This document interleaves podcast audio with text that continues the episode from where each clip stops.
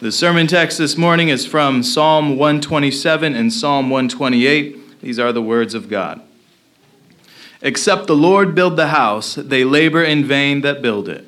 Except the Lord keep the city, the watchman waketh but in vain.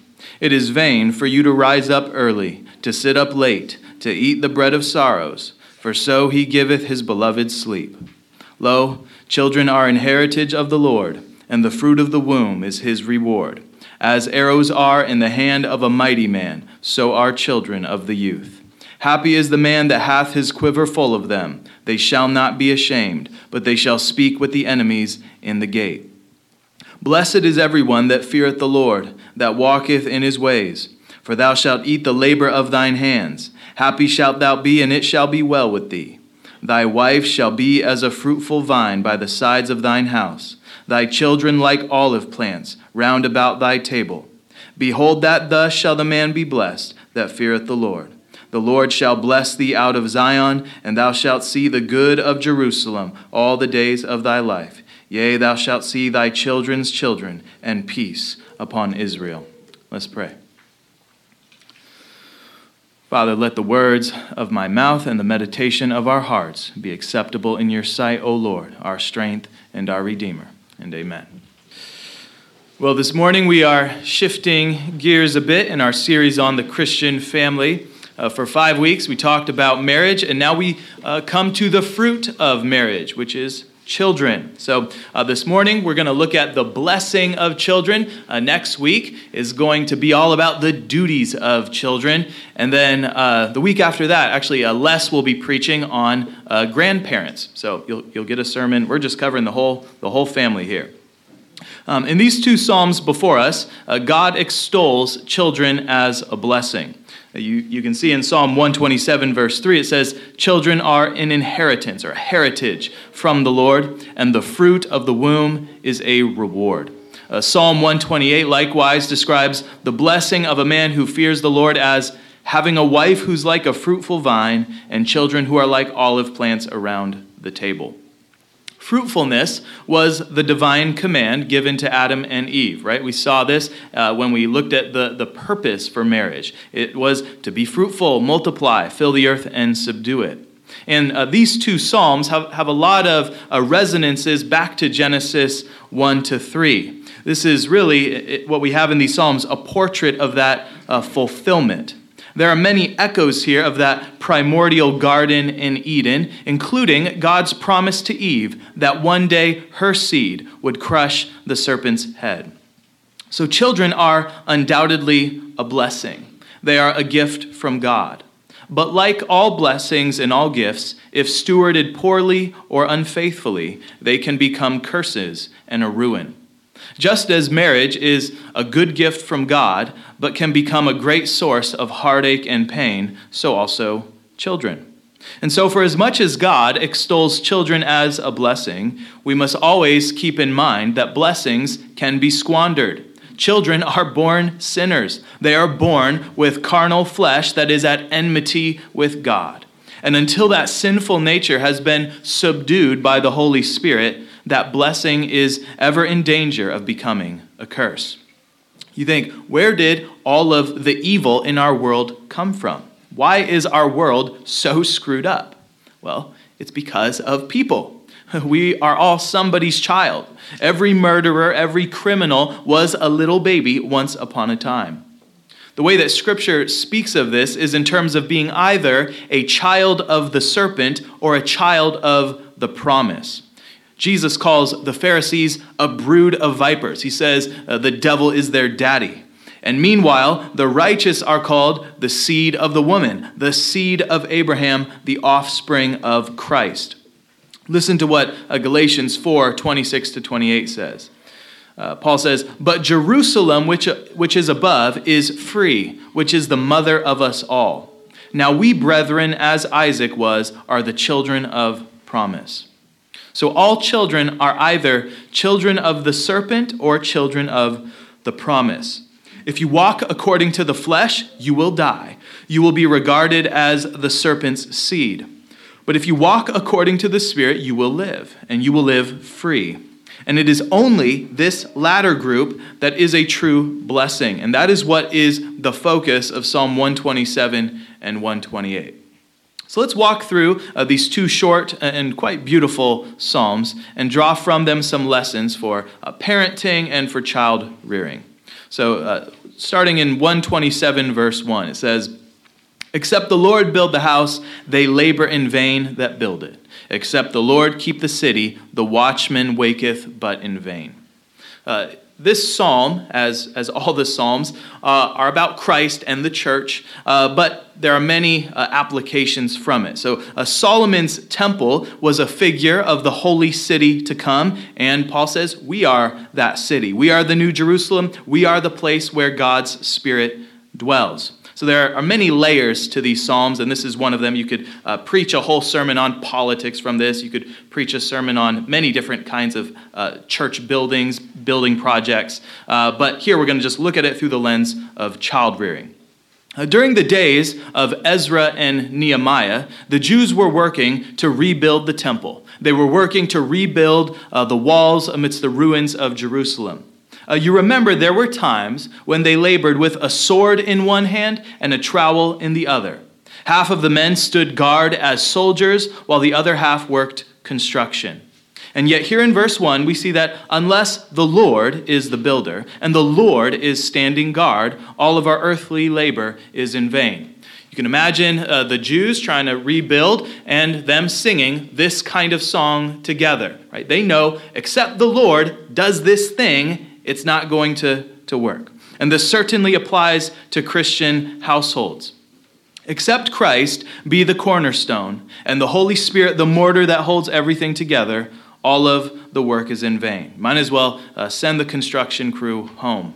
There are men who work long hours. There are women who sacrifice their bodies to bear children. There are meals to be cooked, dishes to wash, and endless piles of laundry to fold. But none of that is of any lasting value unless God is at work within you. And if He is at work within you, then it is of eternal value. Everything you fold, every time you're putting your kids' clothes back inside out, that's, that's honoring God. That's eternal work right there. Uh, Colossians 3 23 to 24 says, And whatsoever ye do, do it heartily as to the Lord, and not unto men knowing that of the Lord ye shall receive the reward of the inheritance, for ye serve the Lord Christ. Remember what Jesus says about the person who gives a cup of cold water to a child, right? That is, that is an eternal good work that God is going to bless. So think about that. That is one of the ways that God builds Christian households is by you as parents giving your child a little cup of cold water. When God builds something, he loves to use human instruments. Um, he doesn't need us. To, he, he could have just uh, popped out humans all at you know 20 years old and then we never age or something like that. He could have done it a lot of different ways, but this is the way he's chosen to do it. This is the wisdom of God. When God builds something, he actually gets more glory out of it by using human instruments. Think about Scripture. God used prophets and apostles to write his word. Uh, he used Bezalel, the son of Uri, to craft his tabernacle. He used David and Solomon and stonemasons and carpenters to build his temple. And he uses parents and pastors and faithful discipline to build children up for his kingdom. Except the Lord build the house, except we work heartily as unto him, we labor in vain that build it. Verse 2 continues in this line. It says, It is vain for you to rise up early, to sit up late, to eat the bread of sorrows, for so he giveth his beloved sleep. Here the psalmist declares the vanity of working without faith, of working from a sense of anxiety and stress instead of working from a place of peace. We all know what it's like to eat the bread of anxious toil. You're trying to, you know, scarf down your food at your desk or on, on the road somewhere, uh, to rush through meals because there are not enough hours in the day. This is the affliction of modern man. He's always busy, he's always wired, and he's always eating the bread of anxious toil. Now, we know from many other places in the Bible that it is good to work hard. It's actually good to get up early and at times to stay up late. We see this with the Proverbs 31 woman. Uh, you see this in Psalm 63. Uh, David, you know, getting up in the watches of the night, early seeking the Lord. Uh, Paul himself says he worked harder than any of the other apostles. And so, what is the difference between that kind of work and this kind of work that is done in vain? Well, the difference is faith. The difference is the spirit in which we obey. Are you doing what God says is really most important? Are your priorities His priorities? What is the attitude of your heart as you get up early or sit up late? Are you raising children with a spirit of joy and gratitude? What spirit are you of? Paul says in Philippians 2:13, "For it is God which works in you both to will and to do of his good pleasure." So what kind of spirit are you working hard in? What is driving you? What is motivating you? Is it love or is it worry?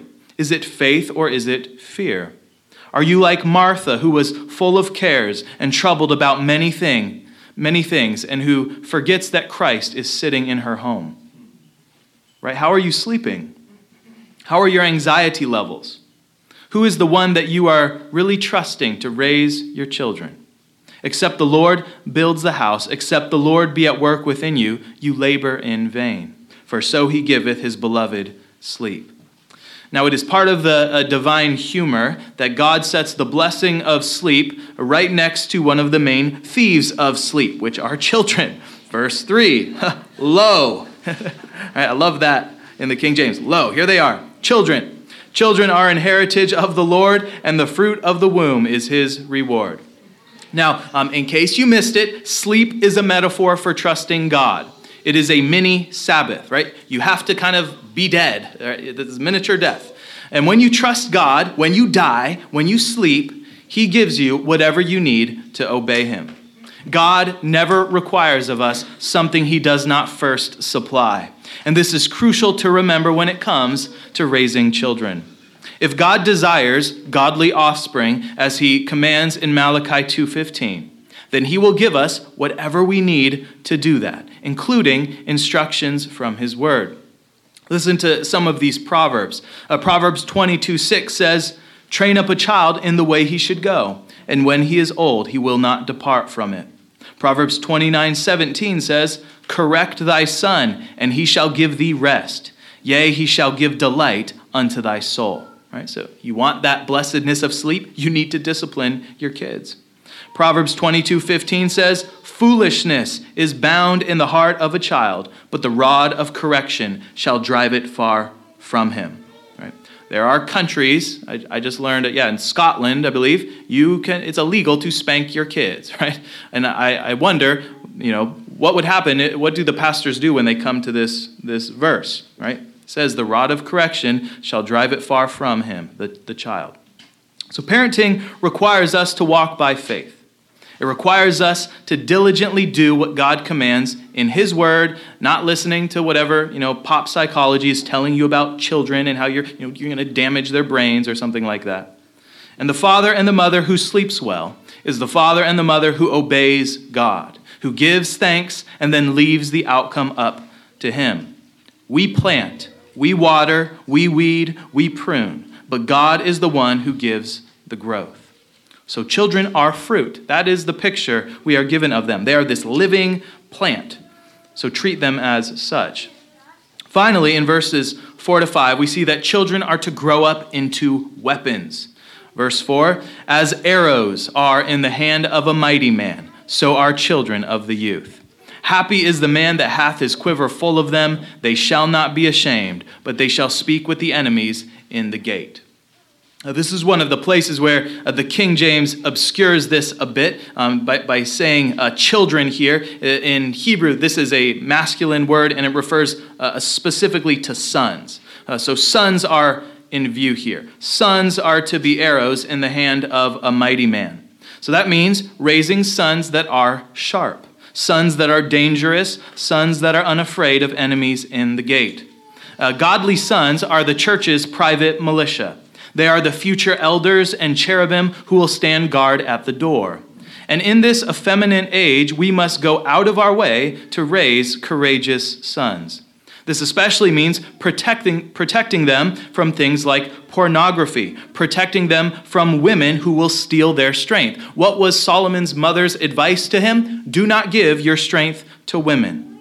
This, uh, it means encouraging them, it means respecting them, it means challenging them to take risks, and then loving them like crazy, whatever the outcome. The same, of course, goes for daughters, but in a different mode. Daughters must be sharpened so they can see through the many lies of feminism, so they can see through the myriad deceptions that dishonor and demean motherhood, and tell women to exchange marriage and children for a successful career. What the world extols in the strong, independent woman is an abomination in the eyes of God. How is the woman saved? According to 1 Timothy 2:15, Paul says, She shall be saved in childbearing, that is, in, in bringing children up, if they continue in faith and charity and holiness with sobriety. So, sons must be trained to defend and protect the household, and daughters must be trained to beautify the household, to make it into a glorious home. This is the picture we see from Genesis to Revelation. And we see the same picture, but from a little bit different angle in the next psalm, Psalm 128. It begins this way, verses 1 and 2. Blessed is everyone that feareth the Lord, that walketh in his ways. For thou shalt eat the labor of thine hands, happy shalt thou be, and it shall be well with thee. So here we have the contrast to the man who labors in vain, the man who eats the bread of anxious toil. There's that guy, and then you have the blessed man. And the blessed man fears God. He walks in his ways, and therefore he enjoys the fruits of his labors. This means he does honest work as unto the Lord, and therefore his soul is satisfied. This is the man who has learned the wisdom of Ecclesiastes. Listen to what it says in Ecclesiastes chapter 9. It says, Go thy way, eat thy bread with joy, and drink thy wine with a merry heart, for God now accepteth thy works.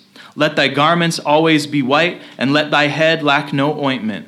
Live joyfully with thy wife, whom thou lovest all the days of the life of thy vanity, which he hath given thee under the sun. All the days of thy vanity, for that is thy portion in this life, and in thy labor which thou takest under the sun. Right? The wise man understands causes and ends. He knows that his life is a vapor, and he knows that life is way too short to complain, especially when heaven has been promised to us and is right around the corner. The wise man knows what his limits are. He knows what the limits of his wife and his children are. The wise man knows that his life and his wife and his children are all gifts from God. They were given from him, they can be taken at any moment, and therefore they are to be enjoyed and delighted in for what they are. And what are they? Well, we see in verses 3 to 4 the way Scripture describes them. Thy wife shall be as a fruitful vine by the sides of thine house thy children like olive plants round about thy table. Behold, that thus shall the man be blessed that feareth the Lord. So here the wife is likened to a fruitful vine. She, she is what makes the, the home sweet like grapes and glorious like wine. And notice where she is located. She is located in the heart of the home. This phrase, uh, by the sides of thine house, is um, kind of communicates something different to us in our day, but it refers to the walls of the innermost chamber or the interior court of an ancient home. Grapevines are delicate and they need to rest usually upon a trellis or some kind of wall, and that is the picture here. She is what adorns and nourishes the household. Like the trees in the Garden of Eden, the wife is both pleasant to the sight and good for food. That is the portrait of a blessed home. While the wife is like a fruitful vine, the children are called olive plants, olive plants sitting around uh, the table. Now, uh, most of us probably don't know much about olive trees, but this is a deep and potent sign to consider. The Bible talks a lot about olives, if you were to just look this up, they're all over the place. Um, olive trees take years of care and wise pruning to produce good fruit. We see in Leviticus 19 that Israel was not even allowed to eat from the fruit of the vine until after the fifth year that the tree had been planted. Uh, depending on the soil and other factors, an olive tree at its fastest takes seven to eight years to reach full production. And many of them take as long as 65 to 80 years to reach a stable yield. But when an olive tree is well planted and well pruned and well nourished, it can actually last for thousands of years. There are olive trees still bearing fruit today that are over 2,000 years old, and some that are uh, claimed to be much longer. So that, that's on the, the conservative side. One of the reasons an olive branch is a symbol of peace is because without many years of peace, no olives ever grow. Young olive plants, like children, need a peaceful and stable environment if you want them to produce fruit. Olive plants, like children, are a long term investment. You don't, you know, put them in the microwave and out they pop. The ta- and yeah, and you don't do that ever. Right. Uh, the task of parenting is like the task of pruning. And pruning, if you know, uh, takes skill and wisdom. Uh, listen to this excerpt from uh, the Mediterranean Garden Society on how to care for an olive tree. This was my research over the weekend, you know, learning about olives. Uh, notice, notice the many parallels here to parenting. And right now, they're just talking about you know, how you prune a tree.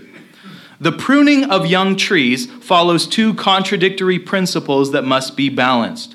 The first is to shape the tree into the form that, except for frost damage, will be its structure for life. The other is to allow the young tree to grow and build enough energy reserves. An old tree can be chopped and hacked with impunity and will rebound with enormous vigor from the energy reserves in the roots and trunk. The young tree will not. A determination to form the perfect shape by excessive pruning will weaken the young tree and stunt its growth for a number of years. Achieving the right balance is part of the realm of art and talent that distinguishes the good pruner from the bad. Now, um, I say that because most, I don't think anyone has olive plants in their, in their backyard. Maybe you do. I, I, I know they need a lot of sunshine. But this would have been super obvious uh, to Jews and really for the vast majority of human society for, you know, 5,000 years. Uh, the Mount of Olives, you guys know that place, is right near the temple. And that is what likely supplied the oil they needed to keep the lamps burning in the temple. So uh, you can't even have sacrificial worship light in the tabernacle or light in the temple without oil from the olive. This was commanded in Exodus chapter 27. So this is an essential uh, plant for their livelihood. So when God likens children to olive plants around your table, just think about this balancing act this balancing act of pruning enough to give your children their lifelong shape, right? What does Proverbs say? When they're old, they will not depart from it, but also not over pruning and stunting their growth, not killing their spirit. David says in Psalm 52, verse 8, But I am like a green olive tree in the house of God. I trust in the mercy of God forever and ever. This is what we want our children to be evergreen and bearing fruit forever because they are rooted in the house of God. And that is the picture that Psalm 128 portrays for our children. Amen. We close with verses 5 and 6. The Lord shall bless thee out of Zion, and thou shalt see the good of Jerusalem all the days of thy life. Yea, thou shalt see thy children's children, and peace upon Israel.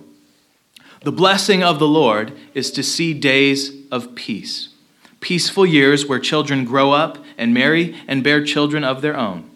If there is any prayer that we should pray fervently for God to answer, it is that all of our children to a thousand generations until Christ's return would keep covenant with Him. Amen. That not a single one would fall away, not one would depart from the faith, and that each generation would be more godly than the last. We should want our children to surpass us in wisdom and virtue, and give unto their children even more than we were ever able to give them. That is the long game. That is the long term investment. That is the work of faith. And except the Lord build the house, we labor in vain that build it. In the name of the Father, and the Son, and the Holy Ghost. Amen. Amen. Let me pray for us. Father, we thank you for Christ, who is the true fruit of the womb.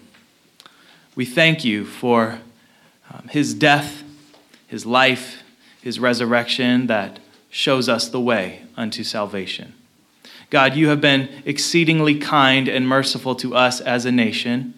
And though we have rebelled against you, though we love to worship idols and rail against you all day long, you continue to call us to repentance, call us back to you. God, you know that our hands are guilty with the blood of the innocent. You know how many babies have been murdered in this country and how many people are hardened in their conscience, uh, seared, they don't even know. And so, God, we ask that you would cause us as a church to show forth the beauty and blessing of children. That this would become the norm again in our nation. That children would be seen not as a resource that just consumes, but as something that is a producer and a producer that leads to greater life and flourishing for all. God, help us to do this. In Jesus' name, amen.